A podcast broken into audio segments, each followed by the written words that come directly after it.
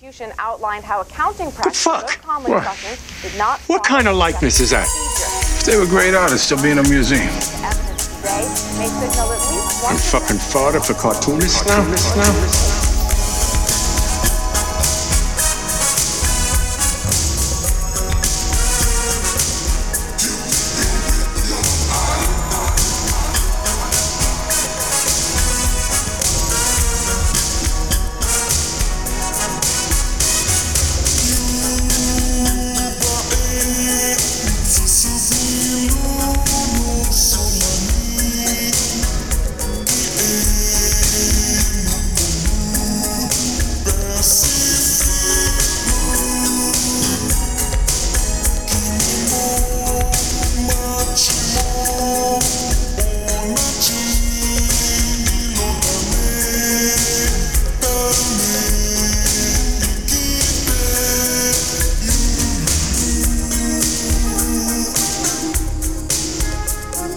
Right, it's time for another episode of Gutter Boys. Gutter Boys is a small press comics podcast about the ins, the outs, the highs, and the lows of making comics. I'm your host, JB, with my co host, Cam, the real Cam this time. Jasper did do a good job though. Uh, yeah, it was holding it seamless. down. Yeah. yeah, he was he was cooking. Um, also, that guy I got I got to stand up for my Filipinos. AJ Dungo was a nice guy when I met him at SPX 2019. Oh, shit. Okay, you have met him. Yeah, nice. Pinoy right. Pride. Uh, Rockna and Caroline are very into AJ Dungo's work, which is no why I met kidding. him. I, you know what? I've already forgotten what the context of AJ Dungo was. Uh, he was doing some book about a book, I think. Oh, yeah. Okay, okay, okay. It was the one that we made fun of. Yeah, all right. But no, no, no, no. I'm Yeah. not. I'm not condemning you all for making fun of him. I just want to say, AJ Dungo, if you are listening by any chance, He's not. sorry about your last name, bro, but cool dude. No, if anything, uh, big ups on that last name. That's Wasn't the other guy's last name Diaper? Yeah. no, I think I think Jasper called him Diaper. I don't think that's his actual last name.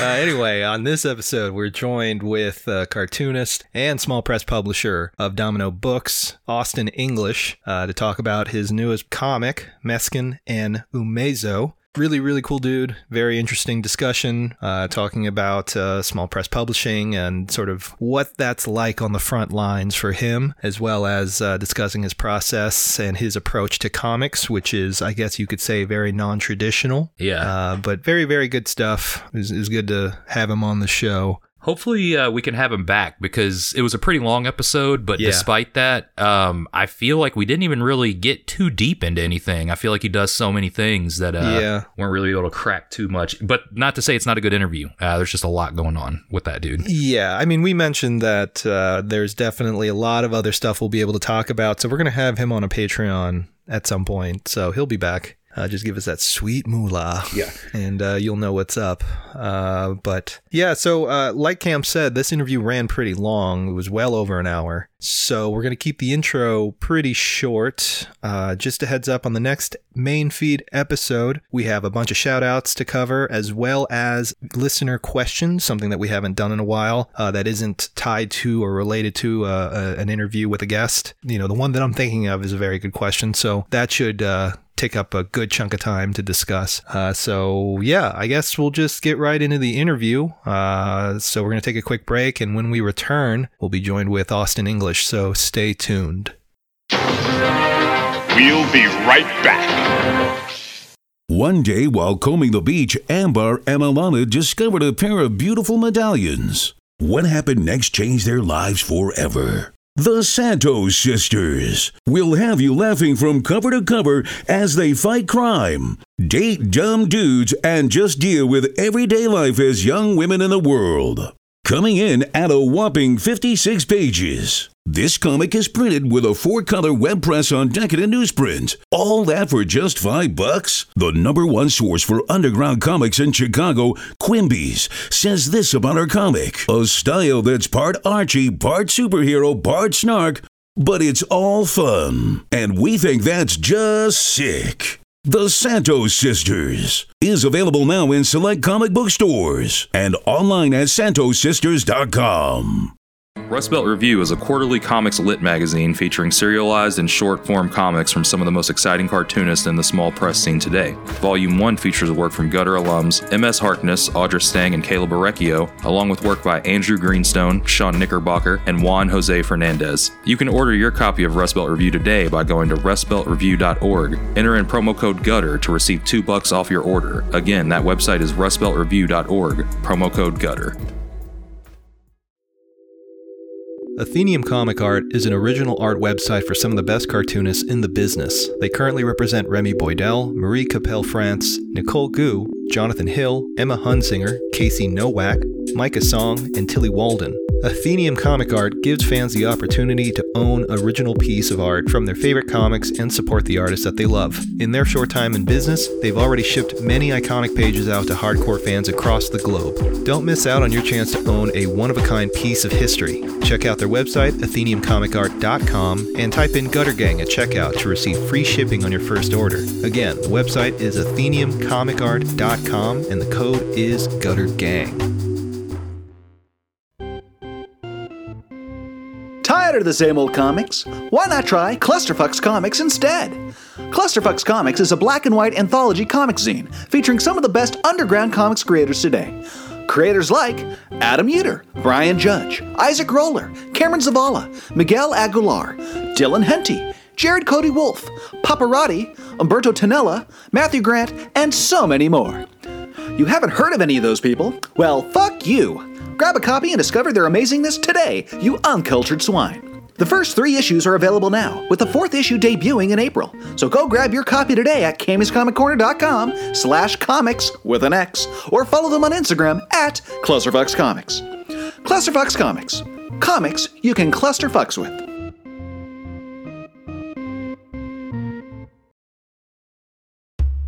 The Last Aviatrix is a post nuclear adventure comic by independent Los Angeles based cartoonist Buster Cagle. The story follows Summer, our last aviatrix, who pilots the sole surviving airplane, a nuclear powered B 29. As she travels the ruined world finding ways to survive and help humanity while dealing with the imminent threat of the Atomborn, a rare breed of atomic wizards that want to see her out of the sky, her mission becomes complicated when she accidentally picks up Henry, an Atomborn child who wields incredible power, and Clementine, a berserker on a quest for vengeance. Can our aviatrix survive this ruined and irradiated wasteland? Every issue can be read for free on bustercagle.com slash comics. Paper copies can be ordered as well, but, you know, you can still read it for free. If you like wizards or warplanes, go check it out. Hey Gutter Gang, Cam here to tell you about Soggy Landing again, longtime supporter of the podcast. They recently sent us printed copies of the first three chapters to review and are currently posting chapter 4 online with updates on Instagram. And while I personally haven't seen any of chapter 4 since I don't read webcomics, I can tell you the first three chapters are really fun to read and full of weed smoking wizards and hijinks. They've also been contributors to Rust Belt Review issues 3 and 4 with some soggy side stories, so make sure to check those out too. You can read Soggy Landing over on Study Group Comics and over on Instagram at Ian Densford or at welcome underscore two underscore soggy underscore landing. Soggy Landing, hell yeah, dude.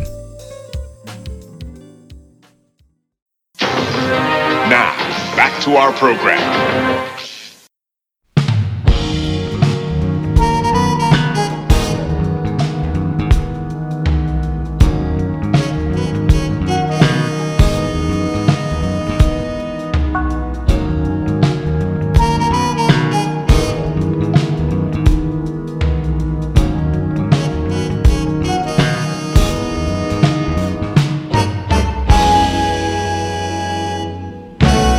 And welcome back from the break. Today we are joined by cartoonist from San Francisco by the way of Brooklyn, New York now. Fresh off the release of his new comic, Meskin and Umezo from Domino Books. Uh, today we are joined by Austin English. What's up, man? Hey, how's it going? Thanks for having me on. Of course, man. It's been a I'm while. Excited to do this. Yeah, it's uh, you've been uh, somebody I wanted to talk to for a while, so to finally have you on, uh, you know, it's actually a treat. Just to give the listeners a little bit of a primer, you've been doing comics for God, I know of at least the decade, and uh, you've been running Domino Books, which is a store that I order from, and I think everybody else that's into our little corner of the world of comics is probably aware of. But if you don't know about those, we're going to talk for the next hour or so about what those things are. So before we uh, get into all that, though, you know what you've been up to.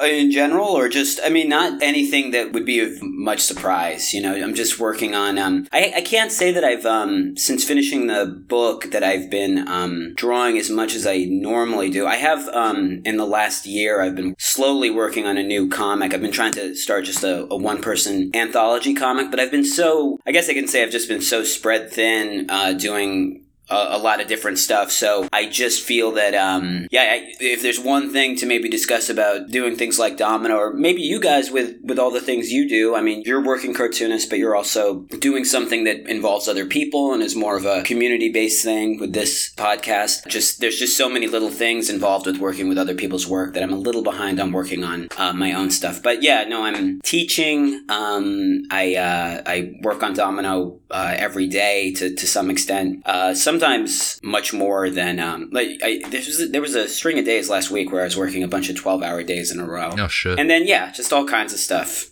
all kinds of comics related things. Where are you uh, teaching at? I teach at um, uh, Parsons um, and at SVA, and I, I teach some studio classes at Parsons, and I teach just a, a course about comics at, at SVA, both in New York. Okay. And how long have you been doing that?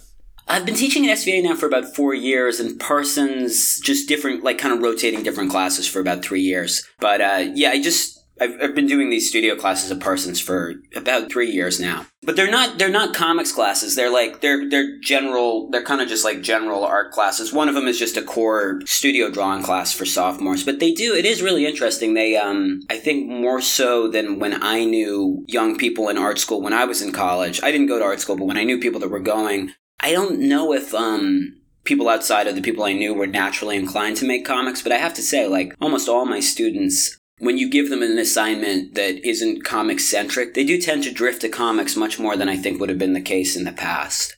Oh, that's interesting. Mm. Okay, is that like when you say the past? Do you mean in general, or do you mean just like you know in the four years you've been doing this? I no, I think just well, I mean, yeah, then it just becomes anecdotal. But like when I was in college, I don't think art people that I met, like people in art school, people my age in art school. Again, there were certainly people that liked comics or wanted to make them, but I don't think it. It just feels more universal with the students I work with now. Even if they don't seem that into comics culture or whatever, they do seem to naturally like this core studio drawing class I taught last semester for sophomores.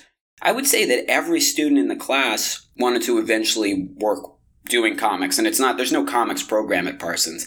And I do think it's that they're, I would say almost all of them are, they're all manga readers. Um, but they're not, they're not like how we, you know, like probably when we were young, it's like you have some kind of identity as being a comic book reader or whatever. It's like some kind of thing.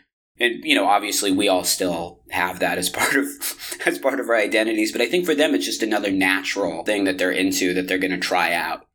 I, that's interesting you bring that up because when I was going to school, you know, my focus was drawing, and uh, there were a couple of classmates I had that did do comics or tended to lean more towards that format, but there was always like an air of like a negative connotation to that. So I think that might have shifted since then. Yeah, and I wonder. I mean, I don't know what other uh, professors in this school are like, but I do think that it um, it does just seem like another just another natural path that people go down and um, are just just naturally feel like they have some history with the medium. And I really, I mean, I think they have a history with the medium with manga. I mean, I don't think most of the students I have, even at SVA, it's like it's they have a comics program and this is something that I think has changed in the four years that I've been there. It seems to me that people in their early 20s are, in the beginning when I taught at SVA, yeah, there were definitely people reading pamphlet, you know, Marvel and DC stuff, and some, some, but much less than you'd think, alternative comic stuff, art comic stuff. But the predominantly four years ago it was mostly manga readers and now the general sense i get is that it's like most of these like 19 and 20 year olds they seem to mostly be engaged with manga exclusively I mean, I'm sure there's anomalies and I'm sure there's people I'm not getting a sense of what they're tasting and what they're interested in, but that's what they seem most aware of and they seem to know the history of in the way that maybe when we were that age we would have known the history of alt comics or, or um, you know, mainstream comics. Yeah, no, I- can uh, echo that point. That was definitely something I saw, and you know, I graduated in 2012, so Yeah, you know, yeah. not that long ago. And it's I think it's good. I mean, it seems very healthy. I think it's um it seems natural and it seems like the people that are into it, it, it seems like a universal, you know, student to student, no matter what their background is or what kind of student they are. It seems like something that they're all just naturally interested in. And I think as someone who loves comics, I that's encouraging to me that it's it just proves that it's a natural medium that anyone can be attracted to without the connotation of being exactly someone like me. yeah, and I think that also speaks to sort of the cultural impact of comics in Japan and how that sort of spread out globally compared to, uh, I guess, the current status of comics in North America. I, I feel like in Japan they take the comic medium more seriously, or at least they don't relegate it to just being this like children's thing that's meant for like Disney adaptations. Yeah, they yeah, or yeah, I, I agree. I think maybe they just want it to be enjoyable. You know, I think that might Yeah. be that seems healthy. Yeah, it's more connected to like the everyday lived life Right. there compared to here. You know, like you're not going to see some like random suit business guy, uh, you know, reading a Chris Ware book on the bus or whatever. Like, Well, it's and I just think not a thing. Sometimes, Yes, sometimes. but I think it's more so integrated into the culture there and not like a subculture. yeah, yeah, yeah, yeah. Oh, totally. Yeah, and, but I think here it's like, um, I mean, I go um, uh, on Wednesdays. I you know I go to pick up new comics in a mainstream comic book store because it's just going? a habit. Not to dox you, but I lately I've been going to um, Midtown Comics, the um, the Grand Central location. Okay, but, okay. but yeah, I go all around, and really I just go. I mean. I go because it's a habit I've never been able to break my whole life, and I do find myself. I think every, I mean, everybody goes through this. I find myself like searching for stuff that I'd actually enjoy reading when I get home. And but when I go in there on Wednesday, I um, you know, even on Wednesday, it feels it's it's you know, there's people in there, but it, it's pretty sedate. But then if you go around the corner to uh, Cuneo, like just a few blocks away, I mean, and it's not even, you know, their day for new releases is Tuesday, but um, when you go there on Wednesday right after, it's like, it's packed. I mean, is that a manga shop? yeah, yeah. Well, it's like a Japanese bookstore, and they have like a gigantic manga section, and it's just like, I mean, it's kind of hard to like get around there, you know. I mean, it's like it's like wall to wall people, so and that feels good. I mean, that feels Yeah. healthy. Are you buying something every Wednesday? Like, because I go every Wednesday too, but this year I made a promise to myself that I don't have to buy something every time. I was always trying to like at least throw the shop some money. But are you finding something to buy every week, or do you just walk in, browse, and leave? What's your experience like in the mainstream shop? I think I have the same guilt that you do, where if I go into any bookshop, I mean, if I go into a used bookstore, I can't. You know, having I've worked in so many bookstores that I'm just I just can't leave and not buy something because I Right. feel like I'm paying for my time in the space. But I, I do have to say, going into mainstream comic shops, and it might just be because I'm not as engaged as I should be. I yeah, I struggle. I really do struggle to um to find stuff, you know. So I, you know, maybe I'll just buy like a, you know, I tend to buy like a lot of cheap reprints of stuff, you know, those one dollar reprints that they do. Yeah. But yeah, I mean, I can't, I, I kind of have fallen off going uh, that much now because I really, and it's just because I'm not, you know. I just don't know what's. I don't have anyone that I know that is into that particular form of the medium anymore. So I hate to write any aspect of comics off because we never really know what's what's truly happening in any corner. We only know Right. what we, you know, we, we only know a, a snapshot of it. But I, for me personally, I just have no basis to what to look for anymore. And when I just try to scan the, when I try to scan the racks, I, I do have a hard time finding stuff that I'm that I'm legitimately excited about. Yeah, I think that's more so my experience with it is it just seems like a flood of content and not good content. Like they could condense, you know, the nine Green Lantern books that they have into one or two.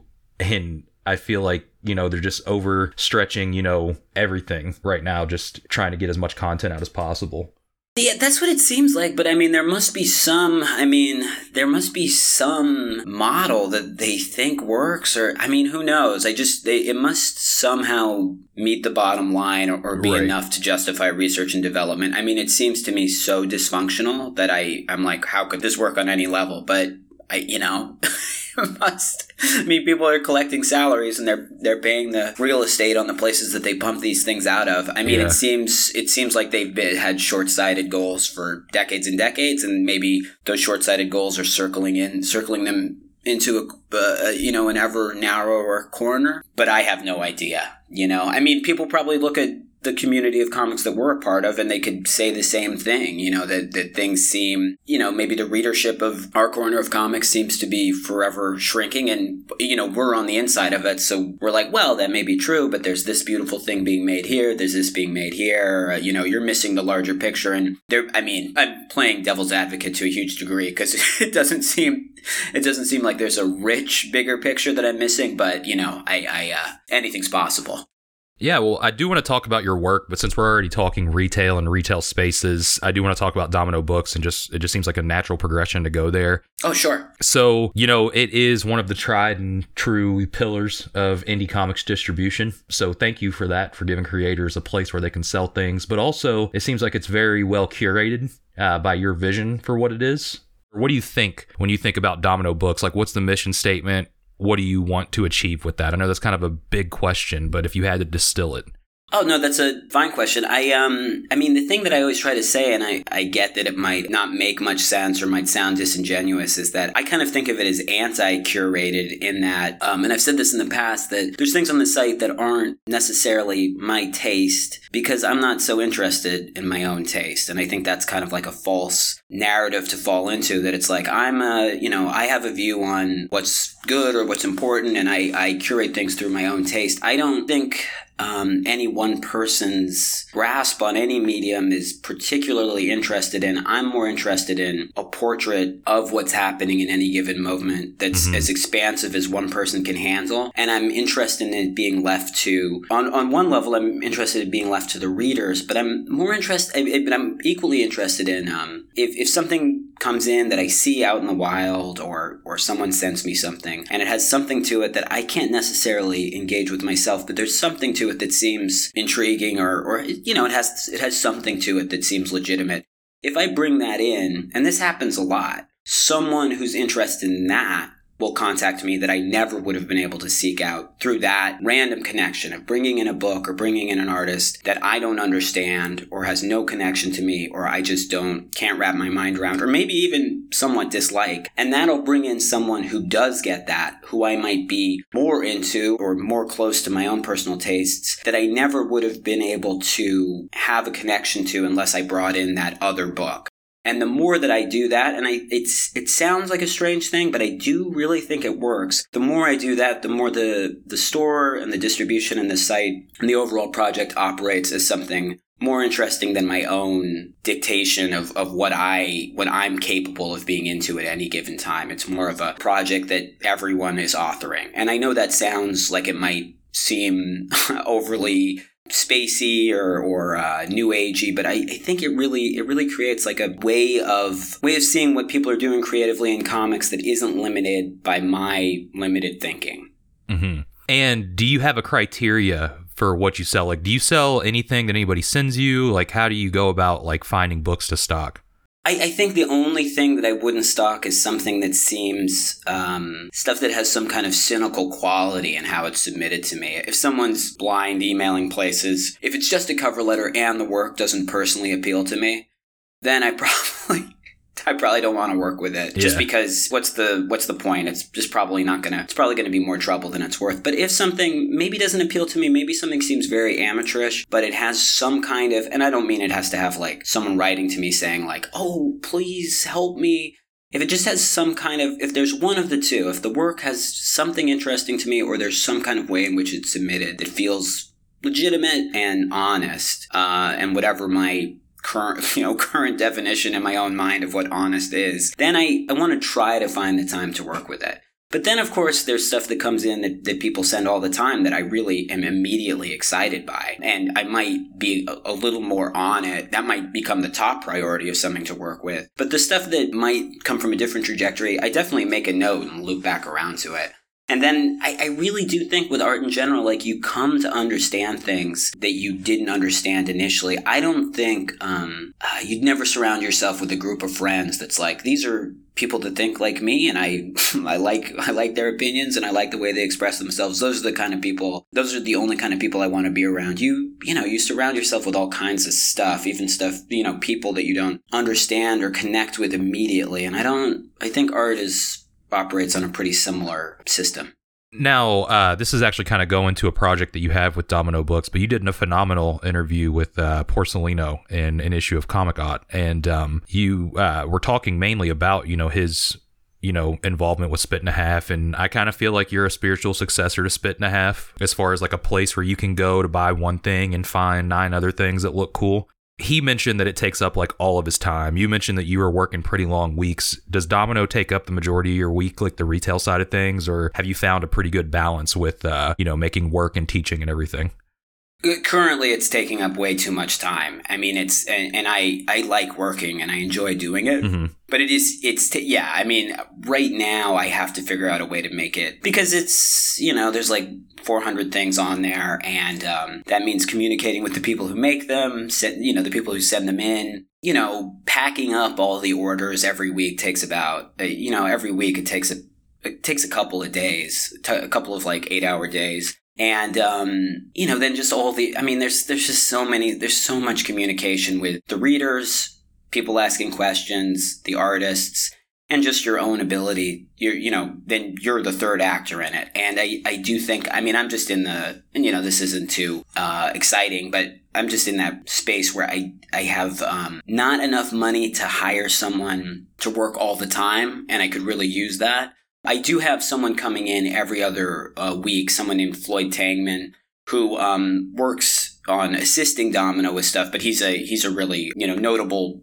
comic artist and uh, anthology editor and force on his own. So I wouldn't want to just define him as um, as an assistant to Domino, but he does help out with Domino a lot, and he's great because he gets the whole he gets what it's all about, and I don't really have to break much down to him. He's and he's also extremely helpful in general. You know, he's he's a very enthusiastic person, so he'll things like doing Domino wholesale. It was something I'd been flirting with or, or trying to wrap my head around, and as I started working with him, he thought it was a really good idea. Kind of fleshed it out a little bit with me, but other than that. I don't have um he comes in every other week. So, yeah, I mean it just, you know, I wake up now and there's just so much stuff to do on it that I don't really choose what to do. I kind of just do what needs to be done that day. Right. And I definitely, I mean, I'm, I'm fine with doing that for a little while, but um, but yeah, I definitely have to find a way to make it a, a little more streamlined. Hell yeah. So, as someone who runs a small press publisher, uh, what are your opinions about small press publishing as a sustainable business today? I mean, I'm the the part that I'm least interested in doing with Domino is the publishing. I mean, I, I think working with, with self published work, especially distributing it at wholesale, um, is what I'm most interested in because I don't. I mean, there's some artists that aren't going to want to. They're not going to want to publish themselves. They don't want to print copies. They don't want to have 500 copies of their thing sitting around their apartment. Right. Totally makes sense. But I just don't. I think my big thing in comics that I'm most interested in is is building readership. Mhm. And I don't know if there's enough readership in our corner of comics to really justify for people making off the beaten path material. I don't think there's enough readers of that kind of stuff right now to justify a publisher as well. If you're doing something really not commercial, but if you're doing something that has more of a, a context for people, yeah, a publisher is great because you're not going to be able to handle the demand for something that, that is a little more, you know, a little more tried and true. But for the stuff that I'm most interested in, I don't think many of these artists necessarily need to work with a publisher if they could just you know, if they could just figure out a way to distribute the work on their own, which I don't think is as hard as they as as a lot of people think. But I'm also really convinced that um, publishers could also do a better job with experimental material. I think there's kind of a vague sense of apology for some of this kind of material from publishers where they, um, you know, they're working with something that is a bit, uh, you know, I mean, maybe in the mid 90s would have been their bread and butter, but maybe now is a little more uh, a little stranger than their current audience that they're aiming for might accept, maybe a more traditional bookstore audience. So they kind of put it out and it's not their A material. I mean, I'm sure they love it, but um, I think if they verbalize that stuff on a, a little more unapologetically, the readership for that stuff would make a little more sense coming from a publisher. But for right now, it seems a little off. I mean, most I think most people making um, making harder than normal material are definitely not supporting themselves from publishers' checks. Which is, you know, I mean, that's not the point. That's not the point of all this stuff. I mean, I think getting your work, and you know, a publisher can get you in libraries. A publisher can widen your audience to to an extent. Um, but I, I do think in terms of generating the um, funds to put out another project, I think there might have been a better context for that for someone publishing an experimental black and white comic in the early days of the direct market. And now just by doing it themselves, I think you'd have a better chance of generating your own, bankrolling your next project through that rather than doing it through a publisher. But that's, you know, there's obviously merits to doing it through a publisher. Yeah, Right. I think that's something that we kind of push a lot on the show is just doing it yourself and only going with a publisher if it truly benefits you, you know, because a lot of the times doing it yourself is going to be way more beneficial to you as an artist, both financially and, you know, networking wise, because you actually get to communicate with your readers who are buying the work. That's true. That's true. I mean, I think you you see who's yeah, you you do I mean putting something in the mail and sending it to someone is a pretty um it's a pretty nice thing to do. And it is kind of a I mean, it's a beautiful thing. Um and you do get that's no one can take that away from you Right. with self-publishing. But I think in both I think in both aspects it def there definitely needs to be a way to I, I, I it's like I'm of two minds of it because I, I look at who orders stuff from Domino and there are sometimes I'm I'll be with cartoonists and people will say, well, who are the readers for this stuff? It's all other cartoonists. Um, and I really can say that that's not true. There are hundreds of people that aren't highly online and aren't cartoonists. I mean, maybe they're cartoonists in private. Um, or maybe they're going to be cartoonists at some point. But there are so many people engaged in this stuff. I mean, you guys probably know this as self publishers as well. There's so many people engaged with this stuff that aren't part of any community or aren't vocalizing their opinions everywhere that are deeply engaged with this stuff. And I think there definitely can be more because I think the work that comes out of this corner of comics is really, I mean, I've never lost my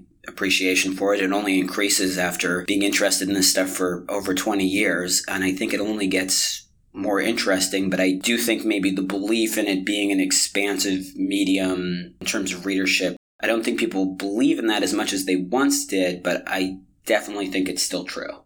Yeah, I can echo that sentiment. I get more excited about it as time goes on, I think. Alrighty, so uh, we do have some audience questions that will circle back around to uh, you know you and your work at Domino. But before we get into that, I do want to get into uh, you know your work. So you did just put out the uh, recent book Meskin and Umezo, and uh, you were working on that book for a year or more. Is that right? About it took me about four years Okay. to do. Yeah. And uh, it had some start and stop with the release. I'm assuming pandemic related production pipeline issues. Uh, well, I mean, in terms of finishing it, the pandemic, I mean, like finishing the drawing on it, I finished the drawing on it in 2020, and I think the pandemic really helped me finish it years before I, I would have finished it Oh, okay. otherwise. Um, but in terms of, yeah, I mean, I, um, it's the first book of my own work that I've published, you know, relating to what we're saying before, kind of trying to put my money, uh, where my mouth is, talking about that kind of stuff. But I, um, I worked with the same printer that, um, my previous book came out with 2D Cloud. Yes. And I like the production uh, Gulag Casual. I like the production they did with this um, printer out of Korea called DNP, and um, I kind of just. I contacted them. They have offices in New York, and they were extremely. It was really nice to just sit down with them and work with paper stocks and everything. And you know, the stuff I do with Domino. Otherwise, I use these uh, printers in Long Island City, uh, Linco, and Stellar and they're great, but they don't they don't have an office where you sit down and discuss these things. You just you know they send you the PDF and they don't even send a proof, and you your your files better be good because they definitely don't. You know they're they're not super. Um, aesthetically minded but if your files are good they'll, they'll print a nice book but dnp was they were they were so patient and, and really great to work with but yeah, I mean, I sent the um, PDF right uh, as all the supply chain stuff happened. So there was about a six month. Uh, I mean, they yeah, I mean they had the the printer had the files and the books printed for maybe five months before uh, before it got to uh, got to the U.S. Okay. I think it was just it was just sitting on a boat uh, in the New York harbor for uh, quite some time, at least a month. So, you know, I know we were kind of just shedding light on, you know, investing in yourself as a cartoonist, but I mean, this is a book with the spine. It's not like a mini comic that, you know, has a low overhead. What made you want to go all in on yourself? Because to me, you know, there's self publishing when it comes to, you know, making a zine or a little floppy, something affordable that you can print. And then there's, you know, you get into the new realm of books with, you know, actual offsite production, you know, offset printing and so forth. So what was it? Were you finally comfortable enough with your ability to be like, you know what, I can I can do this finally? Did you just want complete control over it? What, why make the jump from working with an established publisher at 2D and going back to the self-publishing route? What I've always thought is with with artists who have an audience, and let me make clear, I'm not making a comparison with myself here, but uh, you know, like Chris Ware, after he was uh, doing Acme Novelty Library with Fantagraphics, he started, I believe, self publishing it and having Drawn and Quarterly distributed for him. And this must have been in 2008 that he was doing this. And I was like, oh, of course, that is such a smart. I mean, Chris Ware has an audience.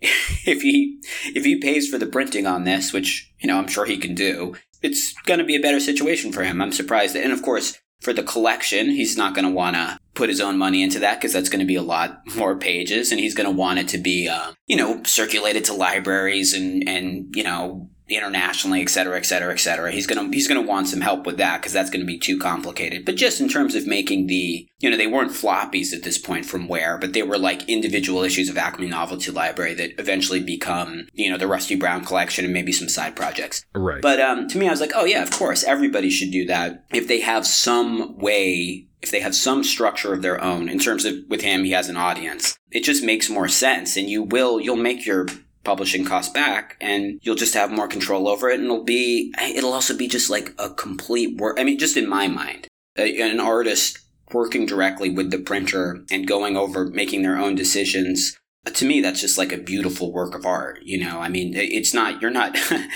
Zak Sally uh, you know had his own printing press that's the ultimate. I, i'm not i don't want to go that crazy and uh, have my own letterpress where I'm printing the own pa- my own pages. But I, I definitely see the appeal to that, and I'm a little jealous that, that he was able to do that. But I think printing a book yourself, working with the printer yourself, really does make it a true artist generated work of art. And I'm, mm-hmm. Was very I think that's very beautiful. And I think with the structure of Domino getting to the point it was, I there's a little bit of a gamble, but I just felt like, well, I can't. I, I do have this in place, and I'd rather I get very, I, you know, the publishers I've worked with all have really great qualities, but I do get a little freaked out here and there by decisions they make that aren't bad decisions, but um, I just, uh, especially something I've worked on for so long, I was just like, well, if I can have complete control over this, this would be nice, and I'd rather, um, you know, I have this, I have this way of getting the book out there, and I put so much work into it that I thought, why don't I just, why don't I, why don't I do what I believe in, and um, and and try to get this out there in that way. And I'm really, you know, I'm really happy with it. Uh, I, I, think it was. I'm so happy that I did it. And I, you know, it's also like um, kind of establishing. You know, I, I I try to think of this stuff with the future in mind as much as possible, and figuring out a way to do this.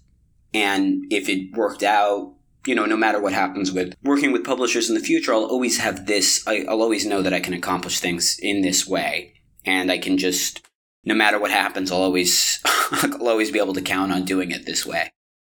Uh, so going back to the book, uh, I wanted to first talk about sort of how you built the book itself, like uh, sort of what that process was like. Was there a script? Uh, were there thumbs? How did you go about going from point A to point B? And then also, I wanted to talk about the uh, materiality of the pages, sort of how a lot of stuff is purposefully left in. There's they very much do look like scanned drawings, you know, like uh, there's snippets of, of like folded paper on top of one another. I just find that really interesting. So I wanted sort of your take on, or, or at least your thought process into making this book.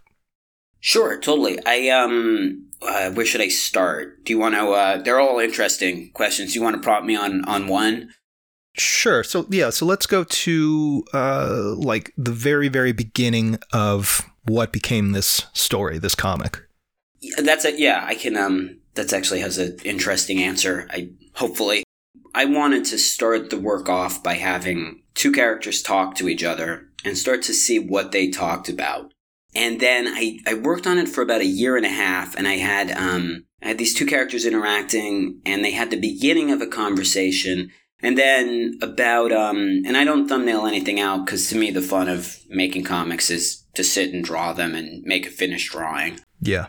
And uh, so I was doing these full pages and kind of trying to, you know, get the tone of, of what, um, each page was going to what the what the tone of the project overall was going to look like and trying to push myself to um, make some attempt to ground things a little bit more so that I love experimental comics. I uh, my own work is probably viewed as as at times being incomprehensible. Um, but I also I also really like you know uh, the most traditionally told comics of all time. I like Little Lulu. I like Curt Swan. I like Golden Age comics. So I thought, well, if I, if I like those things, maybe I could try making something that's um, that's a little more a little more comprehensible panel to panel. That'll be a fun challenge to do. And I know this book is not anywhere near Little Lulu, but I did want it to be well. If these two characters are talking, maybe they maybe it can be um, there can be a more of a. I mean, to me, my previous stuff is is storytelling, and I I think um, I, I don't I didn't want to work in a new way to make an apology but for working another way, but I did want to I wanted to see how far I could get working in a, a more um, reined in way. Mm-hmm.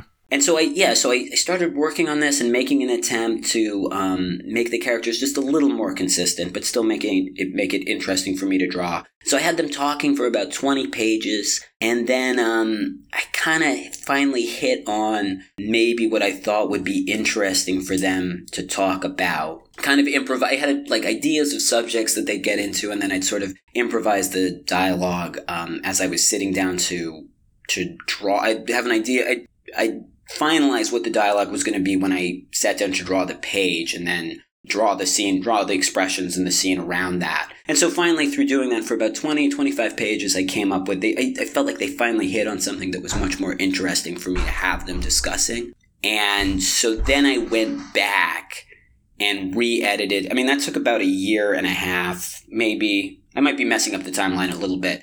But at some point, I was like, okay, well, now I feel like now they're talking about something that's actually much more inherently interesting to me, and it feels like they're also these characters are interacting in a way that um, something is something's going to happen with them. I mean, it's a it's a pretty corny observation, not very um, pretty obvious, but I think stories are about people interacting. Um, it's about characters having some kind of interaction or something happening between two people.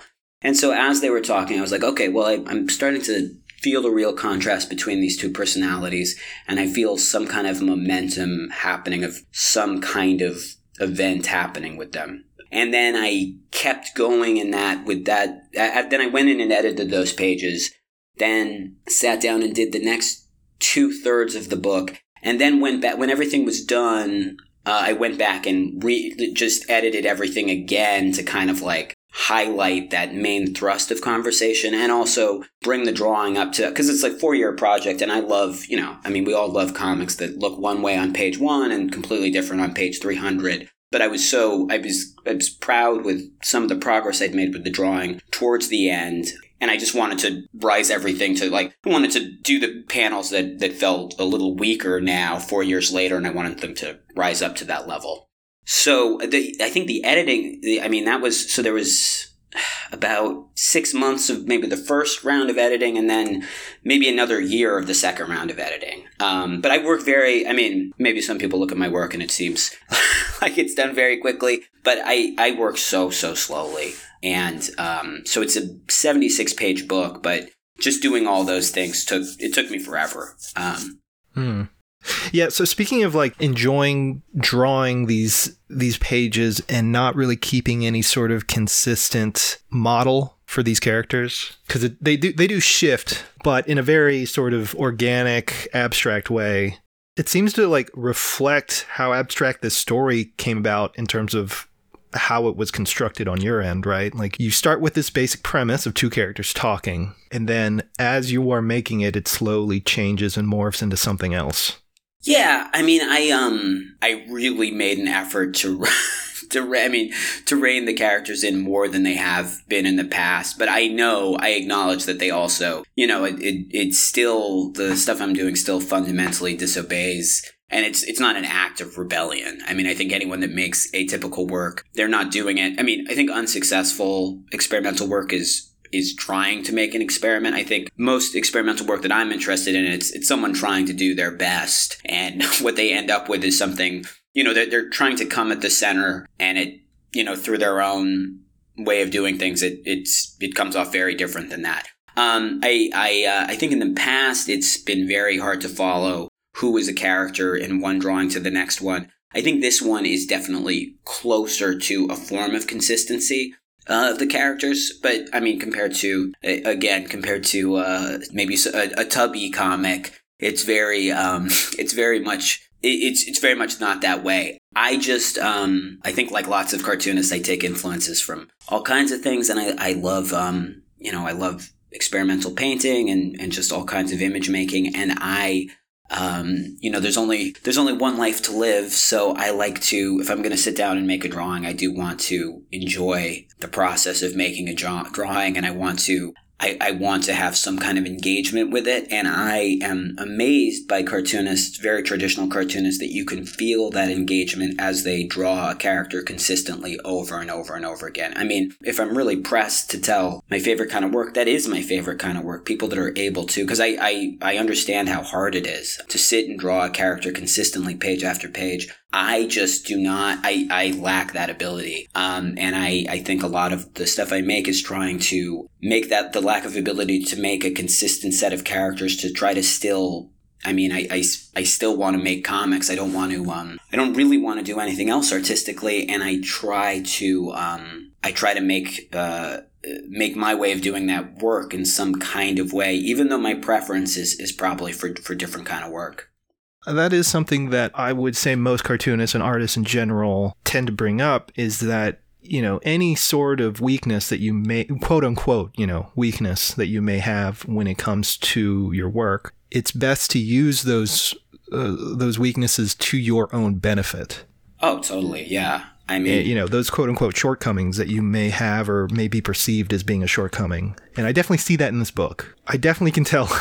Because as somebody who also does not really care about drawing on model all the time, even though I do it, because, you know, like you said, it is difficult, it's kind of annoying and tedious at times.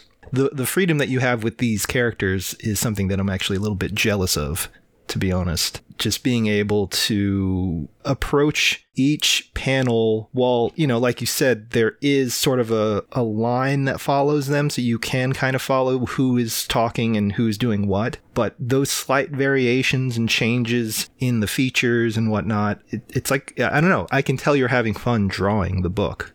oh well, thank you. That's um, yeah. I mean, I'm obsessed with the early history of comics, and I, I kind of have this monotonous argument that I think when Milton Caniff comes in and there's a, this cinematic influence in comics, something is really the medium gets defined as this pure storytelling medium. And I don't know if you look at Lyonel Feininger and you look at George Herriman. I mean, there, there's a consistency to George Herriman's characters. There's kind of a consistency to to Lyonel Feininger's Kinder Kids, but not Mhm. really. But I don't think I don't know. I think um, you can look at a comic for as long as you like. You know, you can you can decipher it for as long as you like. It's not a uh, it isn't a movie that's passing by you. And you know, even in a movie, I think we allow for more confusion. I mean, you know, it's like a universal experience. Everybody's like, wait, who's that Right. guy?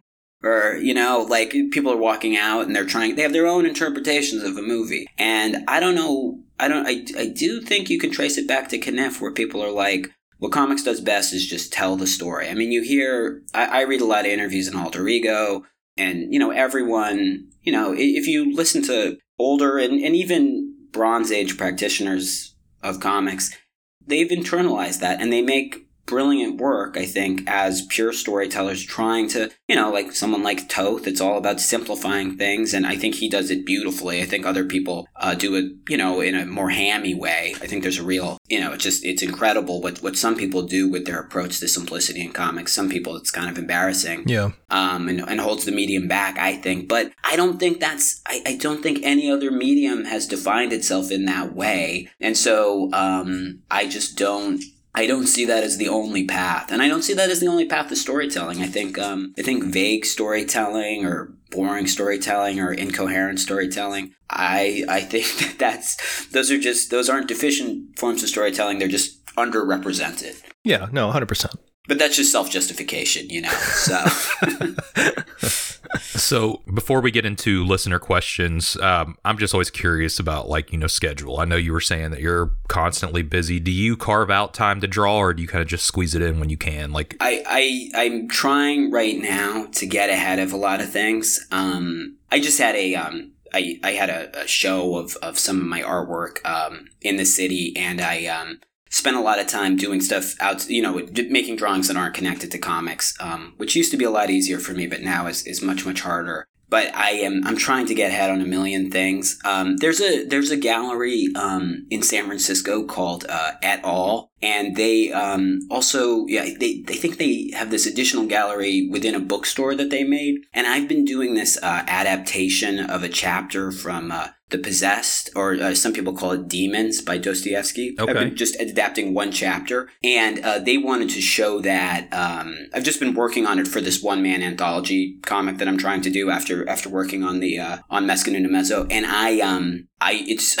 I'm, I've been so slow on making comics since finishing the book. Um, so it's taken me like a year to do eight pages on that story. And I, I actually now, next week, I need to sit down and, and finish that. And when I'm really working on comics, I, I am, I do, I, I can keep a pretty good schedule. I can sit and work. I mean, I, I tend to draw really late at night when everything else is done, so I don't have to worry about anything in the day changing or some crisis coming up or some change in, you know, emotional makeup of the day.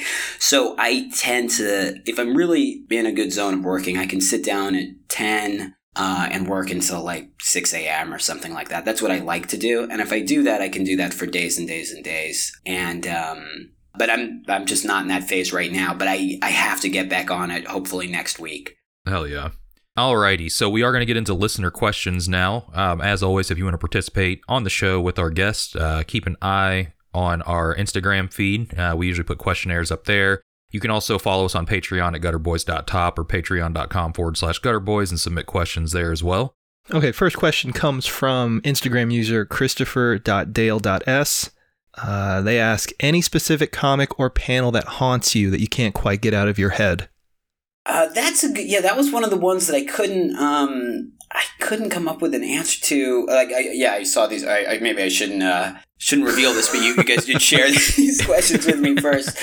Um, I'm trying. Yeah, I can't really think of one. I mean, I wish I, um, you know, it's funny. My mom uh, read comics when she was young, and she remembers that iconic Jack Cole injury to the eye image. I mean, she remembers seeing that on the playground. You know uh, unless she's created that memory in her mind from hearing about it on the news. But I, I don't know. Yeah, I can't think of, um, I can't think of a single panel. I mean, I do, I do really remember. I remember certain stories like really changing just my. I, remember like reading an issue of Eightball when I was in high school, and I was just I've since I was ten, I've just been hyper focused on comics. But I had this idea of um, it's always like um, just like a like you know I would be reading comics and I felt like that I was growing out of the comics that I started reading, but I was just like searching for like some kind of ideal that would satisfy what I believed comics were capable of. So I was like, oh, I guess I should read Flaming Carrot comics. That I mean, I guess that's like really artistic and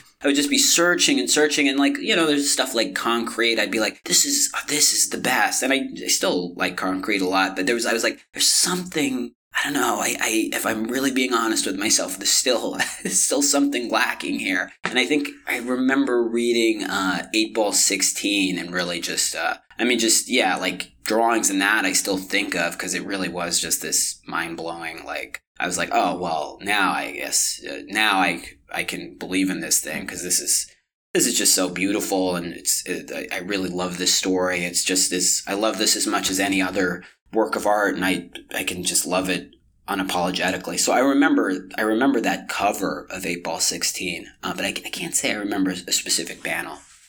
Hell yeah. Cam, what about you? Uh, you know, I don't know either. You know, it's like certain panel, like just like one panel that I've like stared at. You know, um, but you know, there are definitely stories that impact me. I don't know of a certain panel that I don't have an answer for that.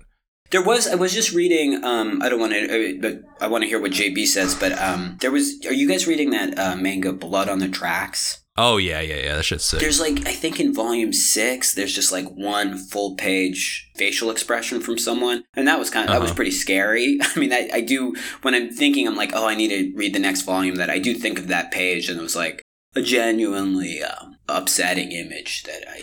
yeah, to kind of piggyback off of that, I guess like uh, I had a jump scare in a Junji Ito comic recently, and I've never had that happen to me in a comic. Oh wow, Um, what was it?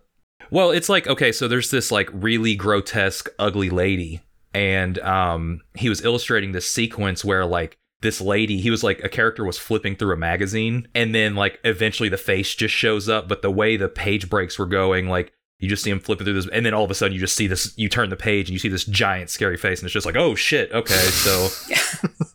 I guess I kind of had like a reaction, uh, but it hasn't stuck with me for life or anything. That was just like a recent one. Yeah. Yeah. What about you though, JB?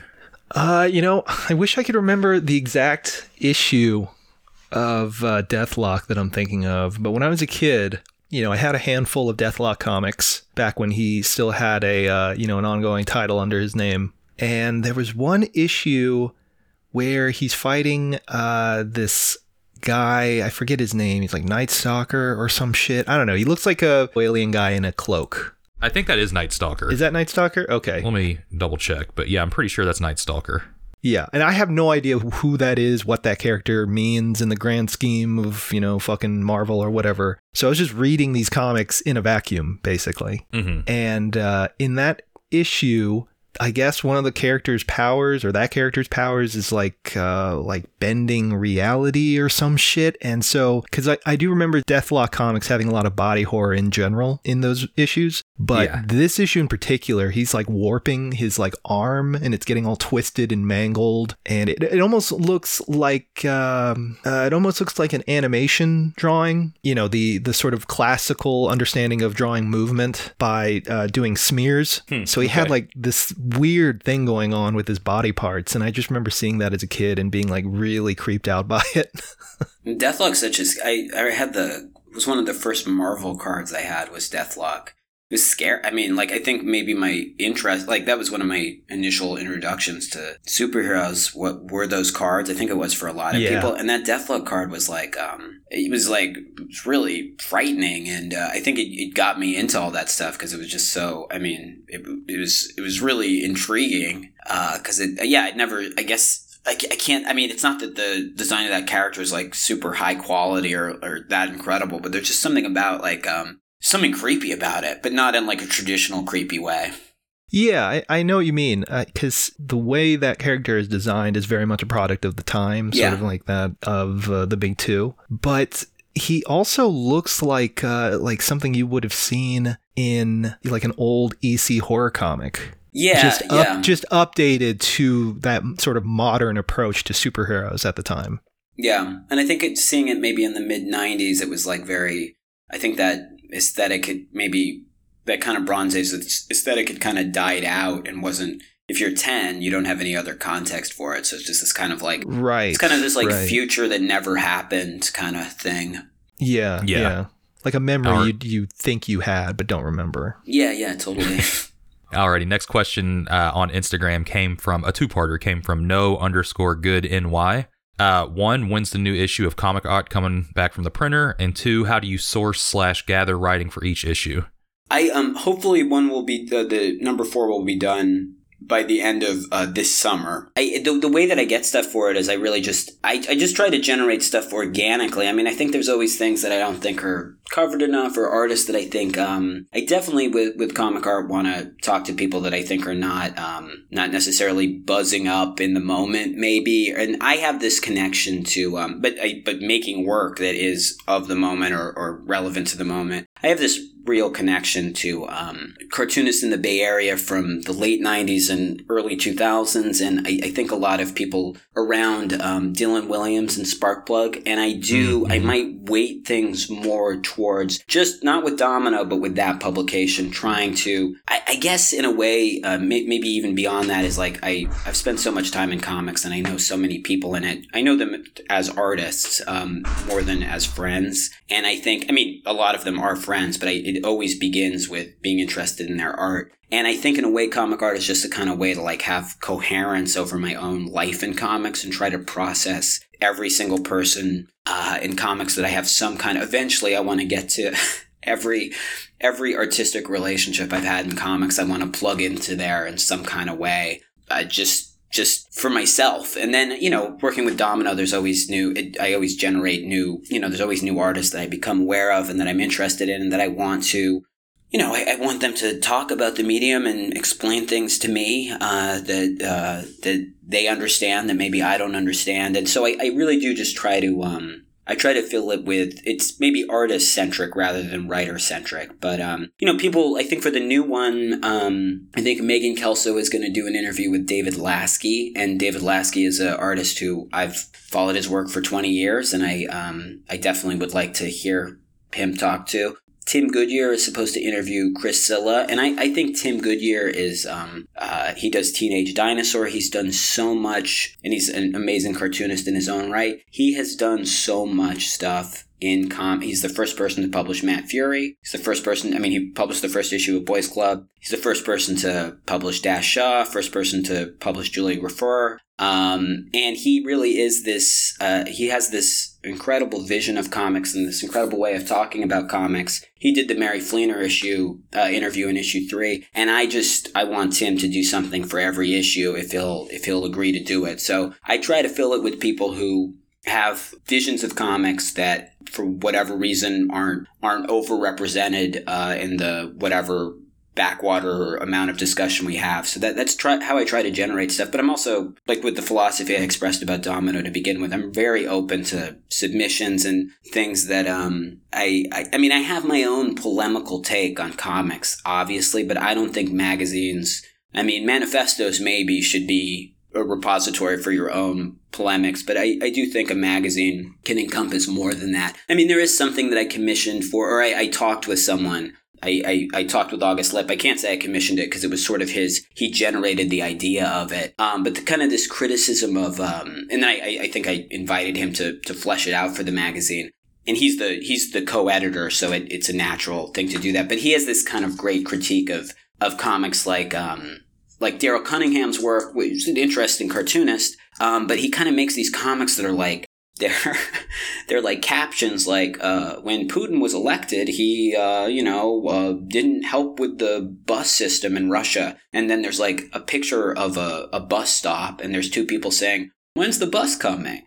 And it's sort of this like over redundant use of, of text and imagery. And I, I see that a lot in like bookstore driven graphic novels. And August had a really funny way of, of talking about it. And that's where my polemic comes in, where I'm like, really, I, I think it's worth poking a little bit of fun at those books or maybe questioning why they're so ascendant right now. So some of that comes into it. And then, you know, there's I, there's people like, like, someone like Victor Kerlow. I think definitely. I don't know why he's. I don't know why anyone who runs a magazine doesn't use him as much as they can. He's he's such a talented artist. He's so mm-hmm. funny and he's a he's a great satirist. Um, and so I always want, you know, Victor did, I think, a, a, hilarious drawing of Dan Nadel in issue three. And I think he's working on a swimsuit spread of everyone in comics um, for the for the next issue.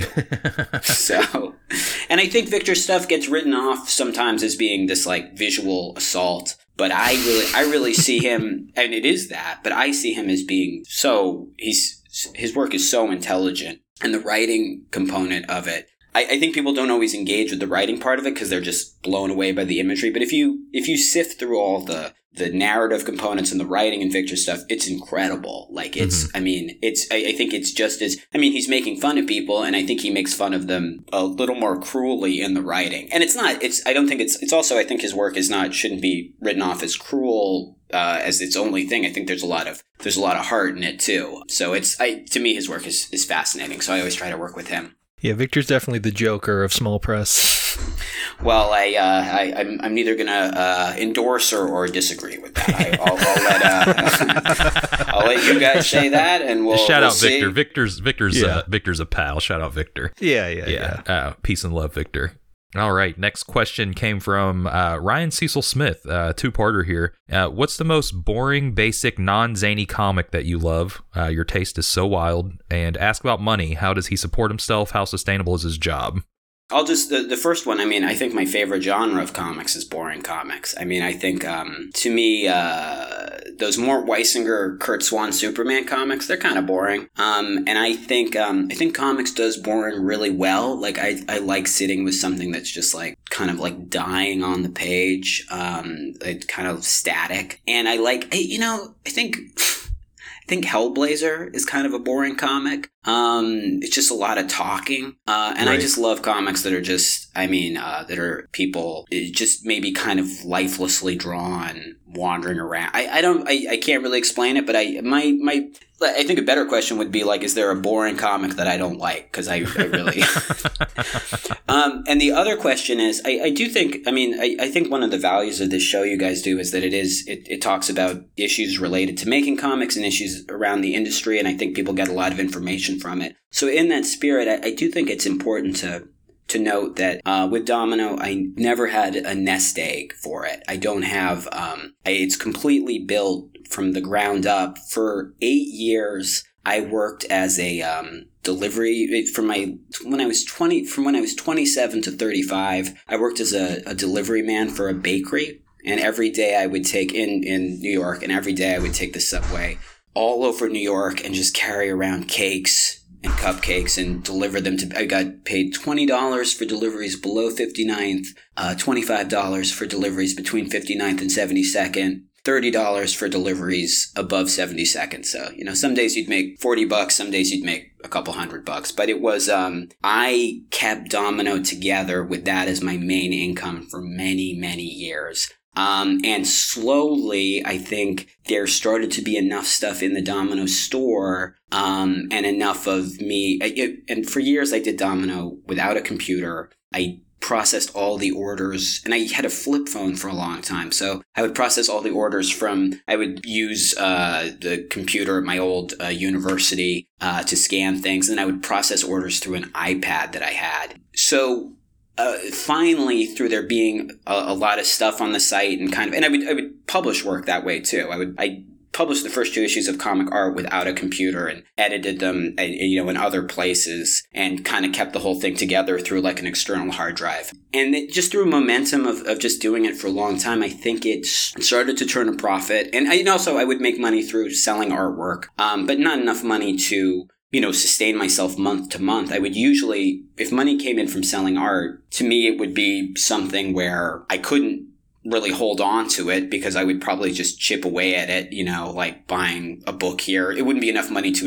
you know, to change my day to day life. So I would usually, any money I made from selling a piece of art, I would sink immediately into publishing a book just so that it was something, mm-hmm. something done with it. Um, but yeah, just over time, the, the store started to make more money and it made enough money where I could, you know, afford a, afford buying a computer, um, which really allowed me to add stuff to it much more freely. Um, and I think that was, it allowed me to process stuff a lot faster. And I don't think anyone had any complaints about work being added or orders being processed previously. But I think ramping things up uh, really did make the audience for Domino expand. And it, I, I think because the infrastructure, I mean, if, if I could recommend one thing to anyone doing anything, it's don't start top heavy because slowly getting stuff to a point where it was doing enough to, to generate enough money to put back into it and improve it, I think having that infrastructure that was kind of developed over nine years really, really helped. And now I do, I mean, yeah, I support myself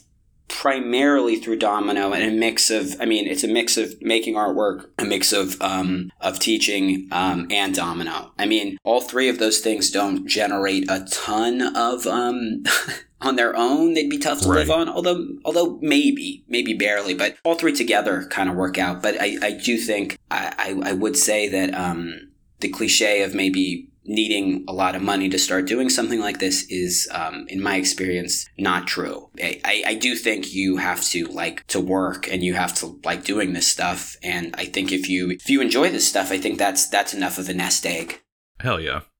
All right. Uh, next question from Instagram. Instagram user Baracko Beagle asked, okay "How important?"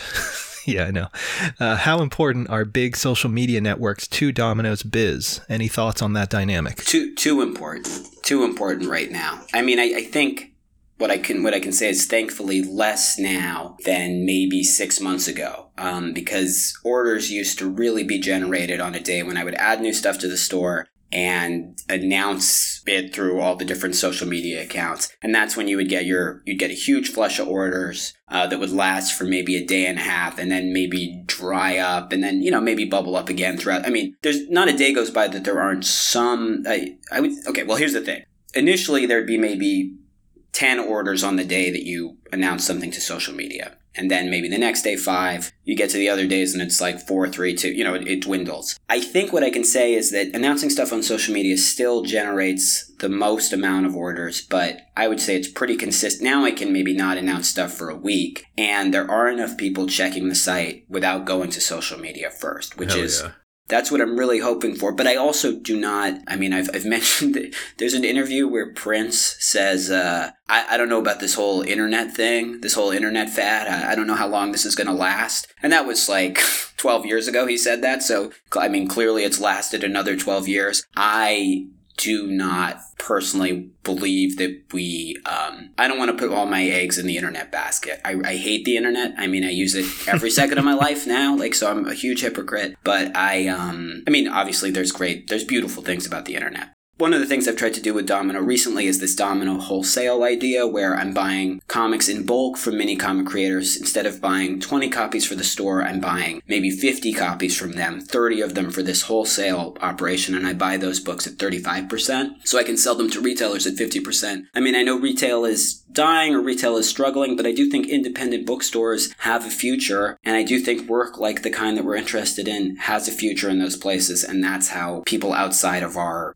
preaching to the choir world is going to find it, find out about them, and I want to try to carve out a path to that as much as possible. Cause I, um, I just don't, I mean, I just don't want to like rely on these Silicon Valley things that we're all like we're all addicted to and we're all like just uh you know generating stuff for i don't want that to be the way that people find out about this stuff i this is this is like real art to me and it's it really matters and i, I want it to be independent of these you know even though i use them probably more than anyone i know i i you know uh, they're basically disgusting and I, I don't want that to be the future that i'm always interacting with these things Yeah, co-signed on that. Hell yeah. Alrighty, next question came from. Let me pull him back up here. Uh, speaking of that, uh, if you want to join our Patreon, Yeah. we're at uh, gutterboys.top.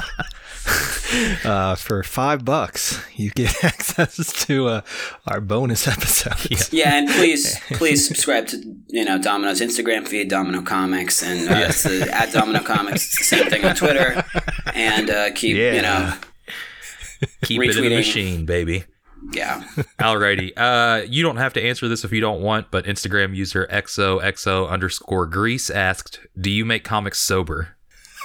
Uh, that's uh, yeah, I I do. I mean, I yeah, I don't um, I'm not uh, I I don't know. I it's I I'm interested in psychedelic art that people make without psychedelics. Mm-hmm. So I um I uh, I can't really think of a lot of people that make really beautiful work under the influence. So I mean, yeah, no, I I, I mean, are there really? If we really think about, I mean, I also grew up in San Francisco, so I've heard a lot of like burnt out hippies, like you know, but I, I don't think I've ever heard uh, them communicating anything all that deep. Um, so I don't. Um, uh, I mean, also, I mean, the ideals of that movement, I think, are beautiful too. So I don't want to. Anyway, I um, yeah, I, I think maybe um, I will reward myself after finishing comics with with drinking a little bit, but definitely not until uh, I I can't I can't make any work under the influence at all. Hmm. Yeah, Some people same. can. I, I don't like to. I certainly can. I, I know a couple that do actively make work while high as hell, but I don't know about alcohol or psychedelics. I think there's a lot of painters who uh, get into the romance of of having Oh, some drinks yeah, while they paint, but uh, Yeah, but that that whole that's I don't know. I mean, we can get into a whole thing about that. I mean, we're already running over an hour at this point. yeah, yeah, 'cause yeah, yeah, yeah. I don't want to. We get into that, and that's just going to be another half hour. yeah. All right, Instagram user White Comics asked, talk about shipping, how to safely package big books, how to manage shipping international, etc. And also, please ask Austin to do more 20 questions with cartoonists. Oh yeah, I should do that. I just yeah, I feel like there's enough of uh, there's enough of me on the internet. I, I feel like um someone else should do that twenty questions with cartoonists. I don't know if people remember that, but it was just like the same twenty questions at like without variation asked to asked to different artists and kind of talks about their process and so you get to compare and contrast people's different approaches. And you know what? I that's like an open source idea. The questions I created. Anyone wants to continue it on their own, just credit me somewhere, mention me once, and you, you have free reign to to reuse my questions. Um. Oh oh shipping. I, I think I've gotten um, in the early days of Domino. I did get some complaints about books getting dinged up. I'm I'm sending out. I think now uh, maybe sixty comics a week on average, and I think now maybe once a month someone will complain about something. So I think I have a good system. I mean, with international orders, I lose money on international orders, but I, I allow it to keep happening. Just as long as I'm only losing $5 on those international orders, I'll allow it.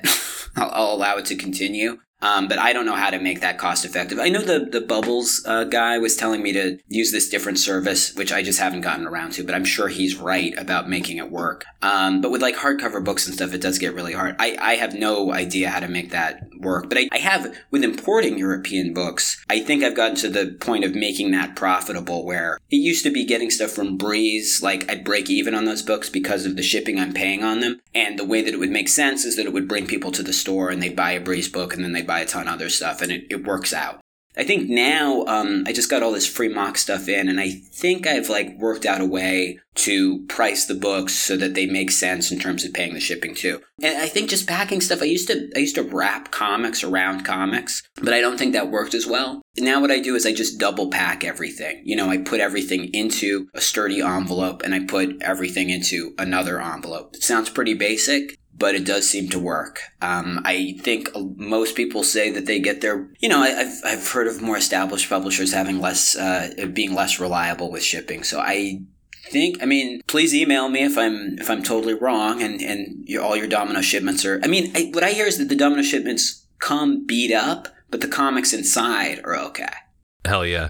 I usually, I mean, obviously, I don't know if this is going to apply to you, considering you are mailing and shipping stuff at a larger scale on a monthly basis, but um, I usually just buy wholesale packs. That's what I do. Uh, f- yeah, Bubble from mailers. like U- U.S. distributors, and uh, you know, if I'm mailing a comic or print or whatever, I almost always just use rigid envelopes Mm. because I feel like the the packing stuff, like I know the type of shipping material you're talking about, the ones that have like the additional padding that's inside Yes. the envelope itself. And I've always found that stuff to be like one, yeah, it is messy when you open it, and two, I don't really think it does a great job of protecting anything in the long run. And three, I think they're even more expensive than rigid mailers anyway. So Well, that's just my two cents. It's worth it because you know my fetish is having my customers covered in dust when they open up these packages. Fair so, enough. Yes, I, I never thought about it that way. You know, I mean, you got to make some sacrifices. So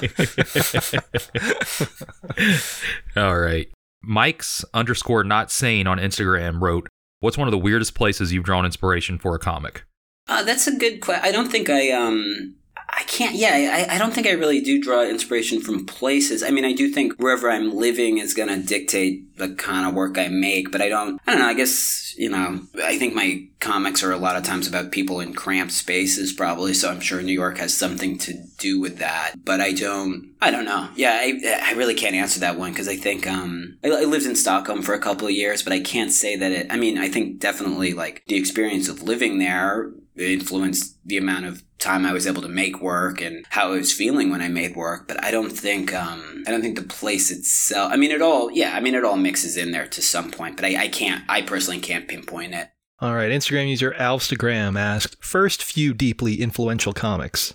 Uh, I mean, it's probably definitely Tintin, just because it was read to me before I could read, and I just, um, I, I just, th- those were read to me over and over again, and I just, I loved them. Uh, you know, although I can't go back to it now, I, I find it kind of unreadable now. But it's a comic for kids, so I, I don't, it shouldn't be readable to me now. Really, I mean, I think I just like, uh, I, I think I just read whatever comics were put in front of me. I'm trying to think what the one. I mean, it was just it was like Tintin, and then there was just like a well. I did um a friend of the family was a bookseller, and he had like collections. He was he was um I didn't know it at the time, but he was really he really loved comics, and he had a bookstore that I would just spend time in. He had uh he had collections of early American comic strips that I would look at, and, and I but I couldn't read them like Little Nemo. Um, but I just like I loved um poring over them, and then you know when I was learning to read, I just uh, yeah I had that um Jim Lee Chris Claremont X Men comic that I.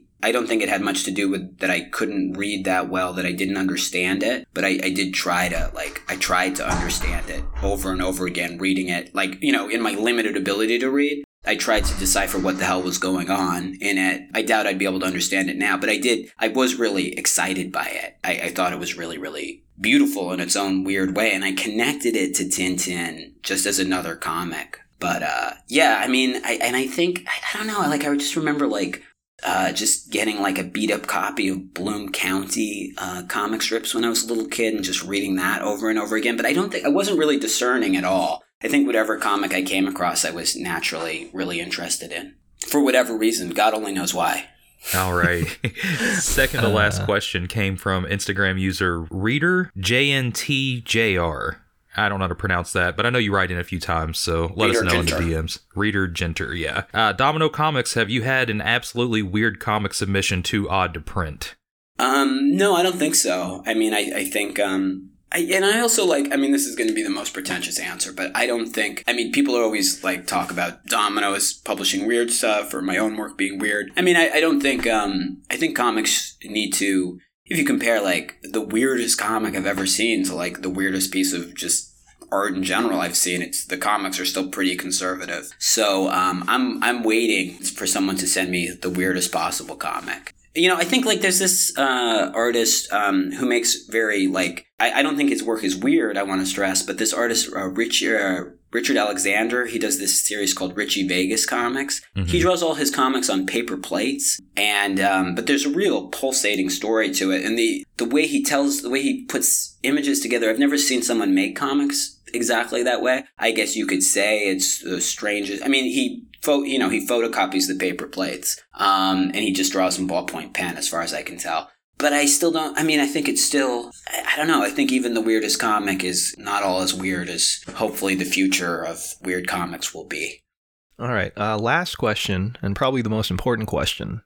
Past guest, friend of the show, Nate Garcia Cartoons, asked Austin, what did you have for breakfast today? Be honest. Well, yeah, I wish I had a better answer, but well, okay, maybe I have a kind of good answer. I, I uh, uh, was teaching today, so I was in a rush. I just bought a protein bar, ate it well as I was setting up class. But then when class was over, I went to um, this uh, this really good soup place in the East Village uh, that you know they, they they sell like borscht and split pea soup, and they make pierogies. So I had a um, split pea soup and uh, a tuna salad sandwich. And as I was sitting there, I sit down and the guys working there, and this place this is called B and H. It's been around forever, and they're all like, "We got him, East Village, we got him." And I was like, "Oh, I guess they're talking about the subway shooter." And I thought the guys working behind the counter were joking, saying that the East Village got him. I didn't know what they were talking about, but um, apparently, an hour before I sat down there, I was on second and eighth, and apparently the shooter had been app- uh, I was on no no I'm sorry I, yeah St. Mark's I was on St. Mark's and second that's where the diner was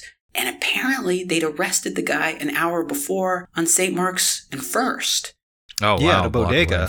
so it was just yeah, a bodega guy got him. I, yeah, yeah, and I guess that's weird because he was like spotted at a McDonald's I've passed by a million times on First Avenue. Uh, but then, yeah, I mean that's where I heard that he had been apprehended was just a, a block away from where I was eating an hour before. Um, so I, you know, Yeah. not uh, Yep. didn't really didn't really intersect with them, but I, that was an interesting. I mean, that was my first meal of the day, so I mean, I hope that's a that at least gives a story to to what I was eating.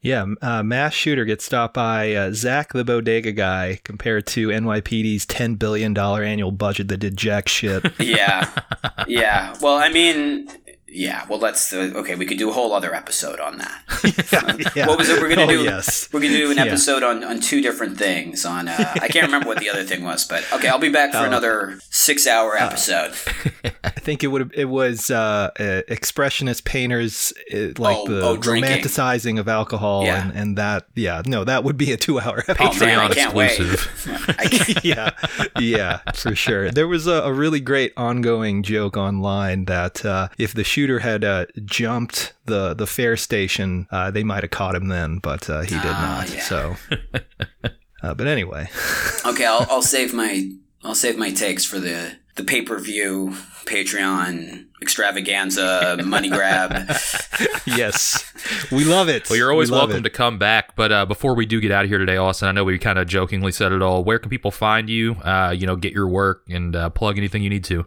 Um, yeah, just go to um, um, go to dominobooks.org, and I think I try to make it as um, inviting as possible. I think the website still looks like it's from 1993. Um, but Hey, that, that's that coming was- back. Yeah, that was a, a nice phase of the internet, and it's it's very functional. Um, and I think most of, of what we do is is explained there, and then all the descriptions of the books have things written about them, so it all comes from an approachable place. And then yeah, I mean on on Twitter and on Instagram at at Domino uh, Comics, but I, I think the site itself is more the site and the, the books. You know, maybe just yeah, get a get a copy of, of comic art, and I think there's a lot of a lot of, of me in, in all those things, and, and the book Meskin and Umezo. But those are all findable on the website.